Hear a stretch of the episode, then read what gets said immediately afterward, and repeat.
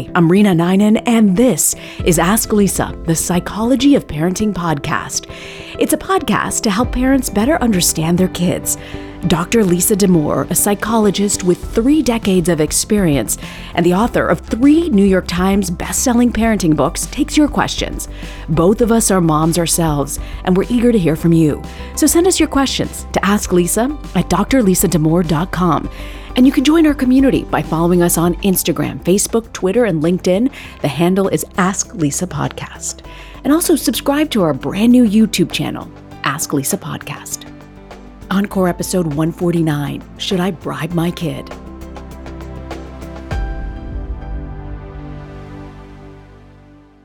As we enjoy the holiday season, we know parents are also looking ahead to the new year. One of the questions we often get at the Ask Lisa podcast is about motivation. When you keep nagging and your child doesn't respond, what really works? When you're trying to get them to study, do their chores, or even just to take on some sort of a new activity, Dr. Lisa discusses how to motivate your kid without nagging them. How do you better navigate the resistance? And when does bribing your child really work? What should you do?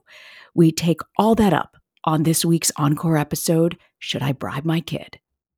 What age do your kids actually do things that you don't have to keep nagging them over and over and over again to do? 35. it sure um, feels that way. It can feel that way. You know, actually, Reena, what interests me here, uh, what I think of when you ask that question, is actually how there's a real shift. And it, for a lot of parents, it feels like overnight in terms of how nagging goes down with your kids. So when your kids are little, you know, pre adolescent, I think what a lot of people find, I certainly find, is if you say, you know, you need to clean your room, you need to do this thing, they may, you know, grumble about it. But if you lean on them or if you get mad, they will do it. And hmm. then, really, like one day they wake up and you say to them, you need to clean your room. And they don't want to do it. And if you get mad, then they're definitely not going to do it. That they just dig in their heels. And it is so much for me. If you want to mark the beginning of adolescence, like that's the moment. And so wow. for me, that's, I think, one of the trickiest um, transitions in parenting to lose all your power of nagging and all your power of getting mad and actually find that it only entrenches your kid further in their refusal um, is not the most fun moment in parenting, but a very interesting one. Interesting.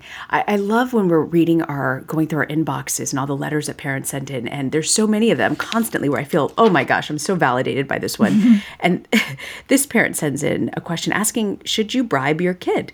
And it reads, Hi, Dr. Lisa. My son is 11, soon to be 12, and it's getting increasingly difficult to convince him to do anything. I've listened to your other episodes about adolescence, and I know that this is par for the course. But I'm wondering if bribery is sometimes an acceptable strategy. He used to never say no when I'd ask him to do something, but now it's the first thing out of his mouth. Recently, I've been trying to get him to join some after school clubs. Otherwise, he just comes home, watches YouTube videos, or plays computer games. He's a great kid and a great student. He gets his work done on time, gets good grades, and is for the most part very pleasant. I don't want to overschedule him, but I think he needs to be doing something at least three days a week because he's driving me crazy. We don't bribe him to do things he's supposed to do anyway, like try his best in school, do his chores, practice piano. But is it okay to offer a reward for trying sometimes something new? Or am I setting myself up for disaster down the line? And I guess another question is how busy should he be? In some ways, I think he deserves a break, but his attitude lately tells me he needs more structure. Thank you so much for all your helpful advice. How do you handle that reflexive no? Right, where she's like, kid, here's a great idea. And it's so funny, this kid is like right on time for adolescence. You know, she's oh. putting these great ideas in front of him, and he's like, nope, nope, nope, nope. Um, and this is not unusual. I live with two members of my family who operate with a reflexive no. That whatever you offer, actually, when I remember when um, my husband's one of them, and I remember years ago we used to have ice cream every night after dinner, and I would go in the TV room and I'd say, Do you want ice cream? And he'd say, No. And then I'd wait a minute. I'd say, How many scoops? And he'd say, Two. so, um, so I, I, am very seasoned in the world of the reflexive no. Okay, there's two things that I have found work at home and also in my office. um, that I think are worth trying when parents are coming up against a kid who's just saying no, maybe just because they don't want to do it that minute or they just don't want to think about it. So, one option is to say to the reflexive knower, um, I have something I want to run by you. I actually don't want an answer right now. I want you to think about it a little bit, chew on it. It may not be up your alley, but you know, think it over and then let me know, you know, what you what you make of it. So to to slow down the process, to not actually allow them to, um, you know, dismiss it out of hand. Mm. So that's one option. So making them uh, just saying, think about it. You don't have to answer it right now. That buys you some time. And do they really think about it and then change their mind? I think they may still say no. Yeah, yeah. But it ups your odds of getting mm. a yes, or it ups your odds of actually getting a conversation. All right. And that's what we're going to want to think through about this mom and this kid is how to have a conversation. The second option that you can use in a lot of different ways and that I find very useful, especially clinically, is if you ask something like, hey, do you want to try this, you know, after school activity? And the kid's like, no. You might say back, okay, I totally hear you. That's your first reaction. And that's a completely valid first reaction. I want to leave the door open that you might have a second reaction. That if you think it over a little bit or, you know, you have some more time to chew on it, that you might change your mind. So if you have a second reaction, let me know. And and I think that can be helpful because especially imagine this from the perspective of the 11 or 12 year old. If you say, "Hey, do you want to add baseball to your schedule?" and they're like, "No." And they're very firm about it. It actually takes a lot for a kid to come back and say, you know, actually, I was thinking it over, and on second thought, yeah. I would like to add baseball to my schedule. So, doing something where you're like, I hear ya, and the door is still open can make it easier for the kid to walk back through that door. Mm. That's really good because I think we get into confrontation. I get the no, and then I just lose it. I lose a plot, and there's no second option because the nuclear option has been executed. Exactly. You've gone nuclear, and it's over. Um, oh my what gosh! What are the negotiations like? Do you find yourself doing this with your kids, where you're trying, or you're saying no, or they're saying no, or what are you finding right now? Because you've got a kid right at this age. Yeah, no, completely. I think the the negotiations right now is about when do I get my iPhone, and mm. at the end of fifth grade, a lot of parents, uh, you know, because the next step is middle school, give their kids a phone, and I don't feel ready to do that yet. Um, and you know, largely because of a lot what you said. Once you hand a kid a phone, it just opens mm-hmm. up so many things, and you know, with COVID, especially right now, he's just so much closer to home. You know, he's here and it's not like they're off doing stuff to where i need to reach him which is really my main concern for the phone um, for giving him a phone. So but i do notice him trying to make a point of saying mom look i'm taking on this extra responsibility. See don't you think i'm ready for an iphone? Mm. so i feel him trying to be conscious about taking steps but this is like a red line lisa. Like i'm i in my mind have said at least the age of 12 you know but we'll still think about it even at 12 well, so here's something I think that applies to your son and then also applies to this boy in the letter, which is, you know, that idea of a conversation. And that part of what makes for a good conversation with kids when they want something or we want something, right? When you're coming to the negotiation table or trying to get to the negotiation table with your kid, I think it can be very helpful to tell them what the negotiables are and what the non negotiables are and and it really invites them into the conversation. And it also means that there's not going to be any unexpected tricks or they're not going to feel like you promised one thing and did another. So thinking about your boy for a minute like what's the non-negotiable here? Like what what's not happening for sure? Getting an iphone in the middle of fifth grade like at this point right now. Okay. There you go. So to say to him all right it's not going to happen buddy right? It's not going to happen um, because we're not doing that.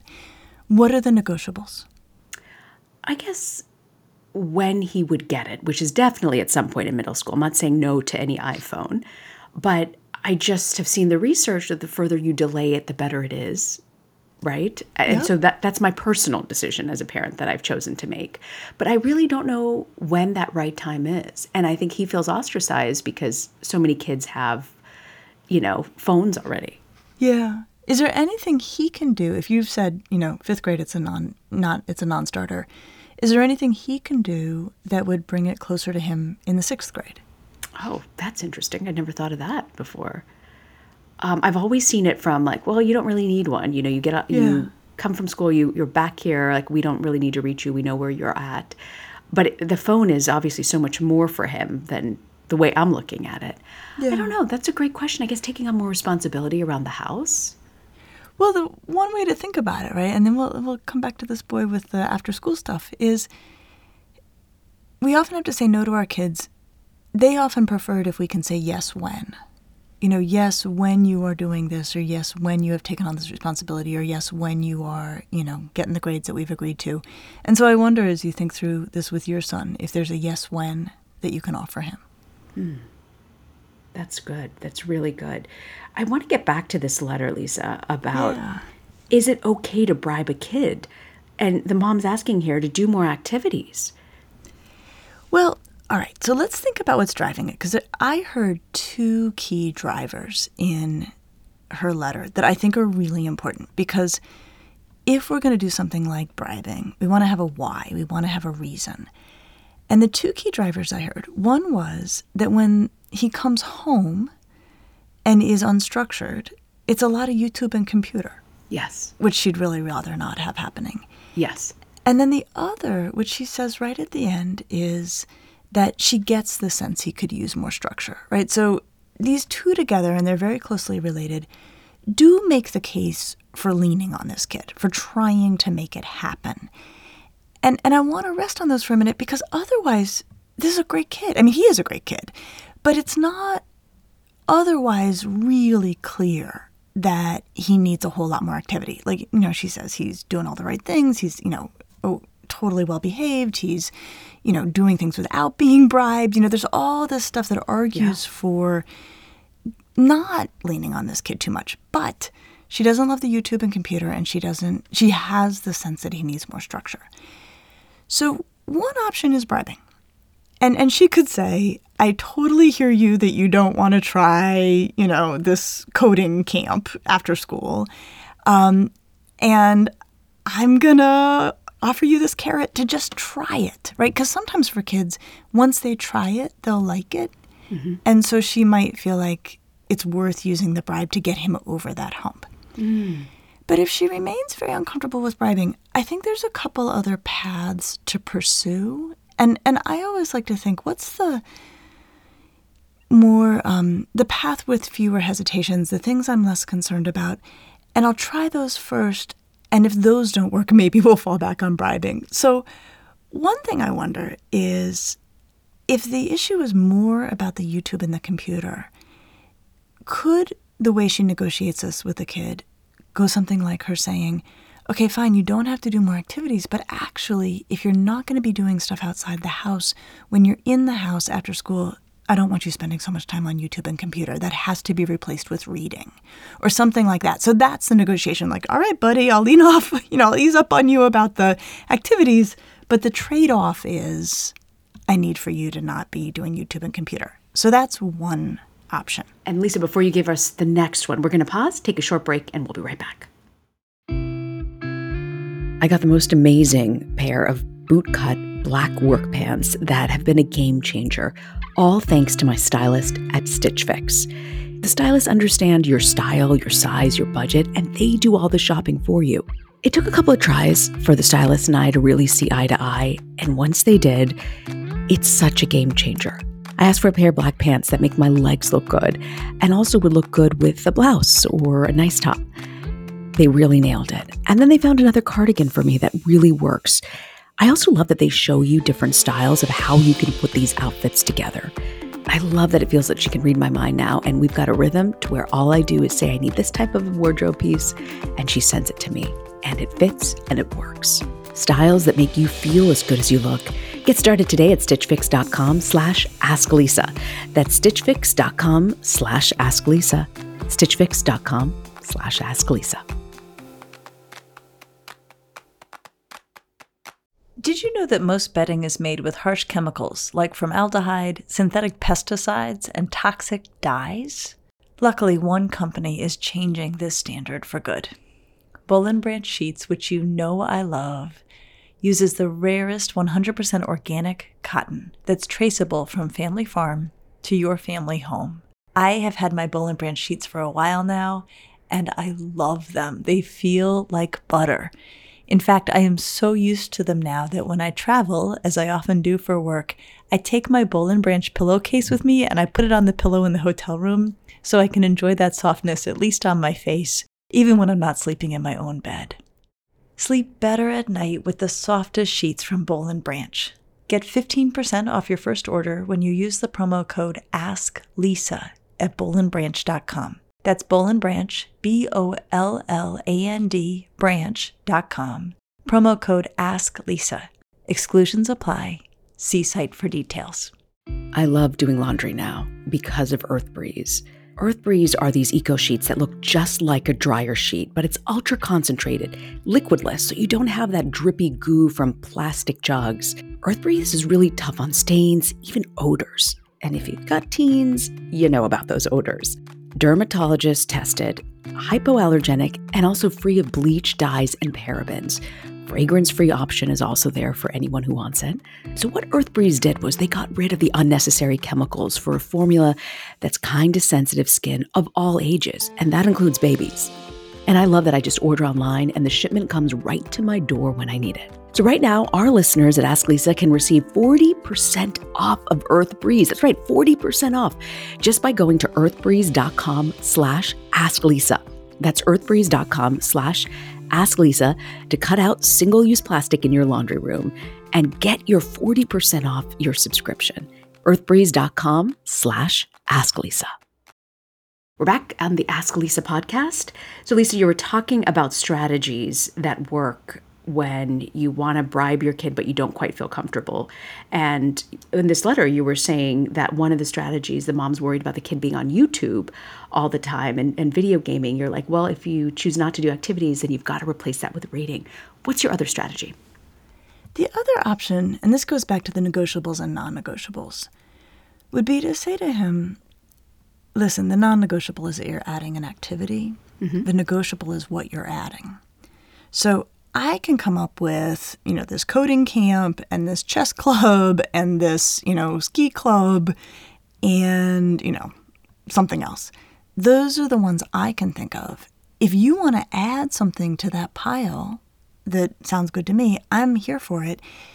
It's not that I have to say what you're going to be doing, but I am going to say that you will be doing something more. So you have choice my sweet son, about what you're going to be doing, but you don't have choice about whether or not you're going to be doing more. And so those are two half step options, you know, like, you know, it's reading, not YouTube, or it's something, but you get to choose. That if those don't work, and this mom remains uncomfortable with bribing, I would try those first. And then all, you know, if all else fails, be like, all right, kid, I'm going to, you know, let you do X, Y, and Z that you've been wanting to do if you'll at least try the computer camp or the chess club or whatever. Um, that can be a way to go. Mm. So, what about grades, Lisa? Do you think it's a good idea to bribe your kids to up their grades? This is a really interesting question. And, you know, so she makes very clear in this letter that she doesn't need to, that this is a, a boy who does, you know, earnest work in school without being bribed to do so. But this comes up about whether or not parents should bribe kids for grades.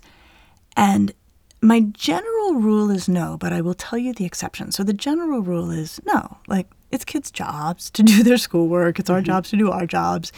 And usually, instead of bribing them, what you can do is you can attach responsibility to freedom. So if a kid isn't doing well academically or doing as well academically as they should be doing, it's perfectly reasonable for a parent to say, look, like this is where I can see your good judgment. And if you're not showing me good judgment at school, no, you cannot go running around the block, you know, unsupervised because I need your good judgment there. Mm-hmm. So if you want that kind of freedom, then you get better grades and I will give you that kind of freedom. So usually that can take the place of bribing.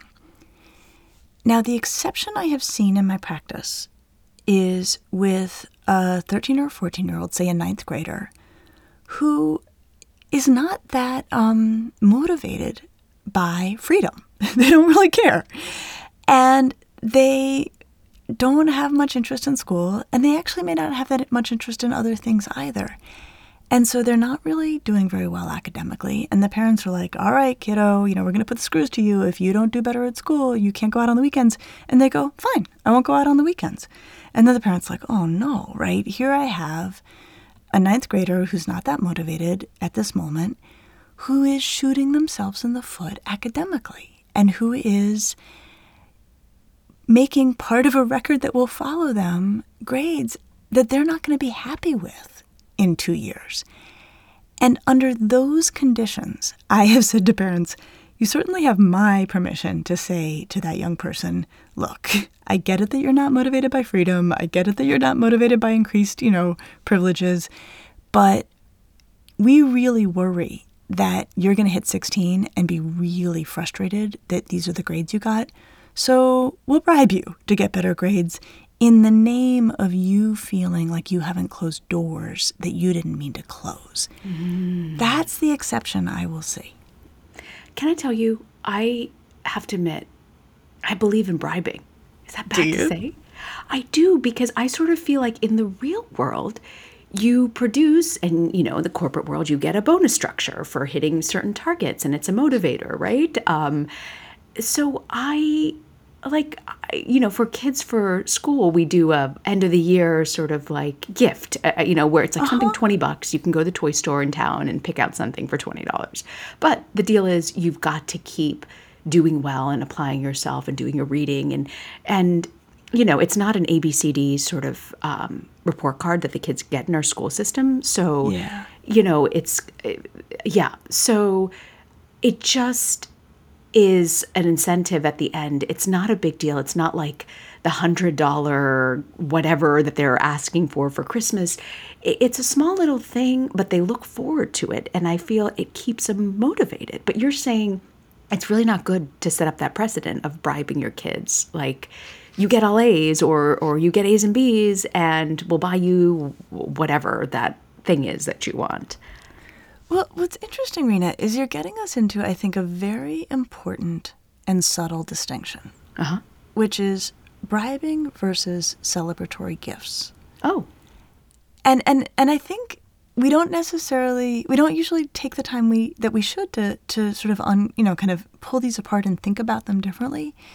So it sounds to me like what you're describing is your kids on their own do a pretty good job of bringing their energy and taking school seriously and doing a good job.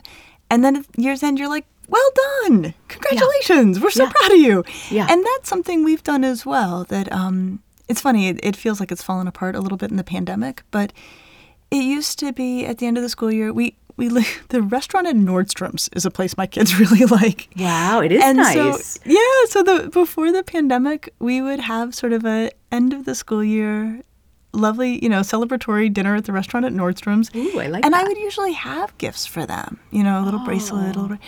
And I was just saying, we see how hard you worked. We're so proud of you. That's such a good job. And that I'm right there with you. Like that feel that felt good, feels good. I feel like we got to figure out how to do it again. And I'm trying to like just think about how that differs from saying to a kid who's not bringing it, doesn't mm-hmm. want to do it, mm-hmm. look, here's this pretty bracelet. You get this when you do what we're asking. And they feel materially different um, because the, the celebration is you did great, we're so proud of you, and we want you to know that we appreciate it and appreciate you, and here's how we celebrate.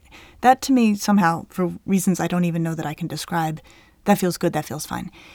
The the carrot, right? The here's the thing I'm going to offer you to do what I'm asking. The hazard there. And I think that the mom actually raises this in the letter like am I, you know, am I setting myself up? The hazard there is that then the kid might be like, well, then I'm not going to do anything unless I know there's a prize at the end. Mm-hmm. Mm. And so, what we're getting to, and I love the way just as we sort of scrape away, scrape away, this all becomes more clear. What we're getting to is there's, I guess, two categories of things that we want our kids to do. You know, one is the stuff they should do, like do well in school and, you know, not make grades that they're going to be sorry about. And we really want to assume that they will have their own motivation and really use bribing is a kind of break glass in case of emergency option for that. The other category is where the kid doesn't want to, has no interest, and they kind of have a point, right? This kid kind of has a point, right? And the mom knows she has a point. And yet the parent has decided it really matters to me. Do it for me. And and I think if we're able to say to a kid, it matters to me, do it for me, I think bribing is probably much more acceptable under those conditions because it is in this negotiable, you know, you don't really have to do the extra activity, but I want you to category. Mm. Hmm. What do you think? Do you, I, think? you know, I, you've opened my eyes about the bribing versus the celebratory gifts. That you know, there's a difference in the way it's presented and the feel of it. Um, I'm curious though, but it's a, it's a, something that a lot of parents I think struggle with is the question that the parent asks here is how busy should my kid be? How much structure right. should they have? You talk about warmth and structure all the time, Lisa, right? How important warmth and structure is, but when is overscheduling like you've just gone overboard at this point and when is it not enough? This is a great question and I love that she asks it and I also love that she says, you know, my sense is he needs more structure. So my sense is go with your gut, right? If you feel like your kid needs more structure, he needs more structure, give him more structure. But I love that this parent is paying attention to the question of whether she's going to push it too far. Yeah. So here's how busy kids should be, because it's actually good for kids to be busy. We know this, right? Yeah. Like I say, warmth and structure, structure is good. What a lot of parents find right around this boy's age, 11, 12, is it's often the kid driving the wish to be busier that their you know friends are doing a lot of activities they want to sign up for a lot of activities. In this letter the mom is the one who's pushing it more but often it's the kid. And so this question comes up from one direction or another like how busy should the kid be? And i remember having this with my older daughter when she was i think in the fifth or sixth grade so right at this moment and she wanted to do everything. And the way i worked it out with her is i said sleep is the non-negotiable you must get 10 hours of sleep a night because that's what middle school kids need. And the moment I am standing at your bedroom door telling you to stop doing your homework because you have to go to bed is the moment that activities start coming off your plate. Wow. And so that for me feels like a really good neutral rule about activity. Mm. They should not have so much activity that is interfering with 10 hours of sleep a night. Mm that's too much. And then parents can work from there.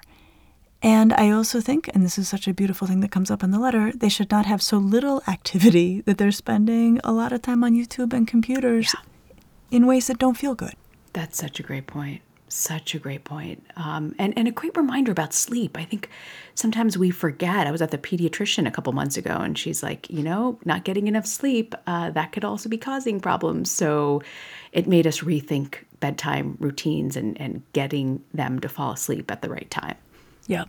So important. So yeah. important. Wow. Well, this is a lot uh, that we've dug into with with bribing. What do you have for us for parenting to go?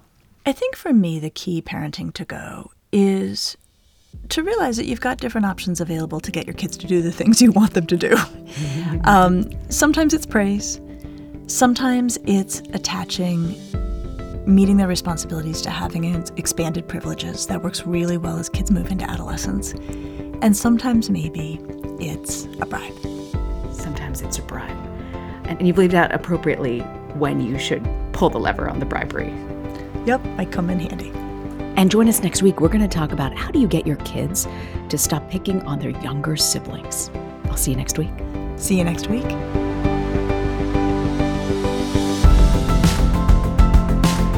Thanks for joining us. Be sure to subscribe to the Ask Lisa podcast so you get the episodes just as soon as they drop.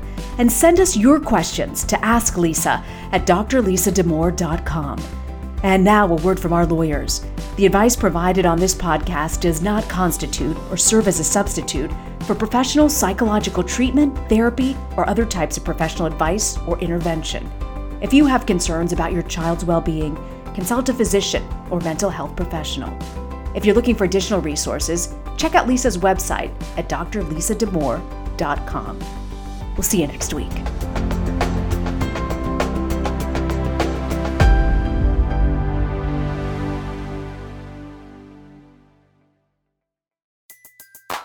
Everybody in your crew identifies as either Big Mac Burger, McNuggets, or McCrispy Sandwich. But you're the filet fish Sandwich all day. That crispy fish, that savory tartar sauce, that melty cheese, that pillowy bun. Yeah, you get it. Every time. And if you love the Filet-O-Fish, right now you can catch two of the classics you love for just $6. Limited time only. Price and participation may vary. Cannot be combined with any other offer. Single item at regular price. Ba da ba ba ba.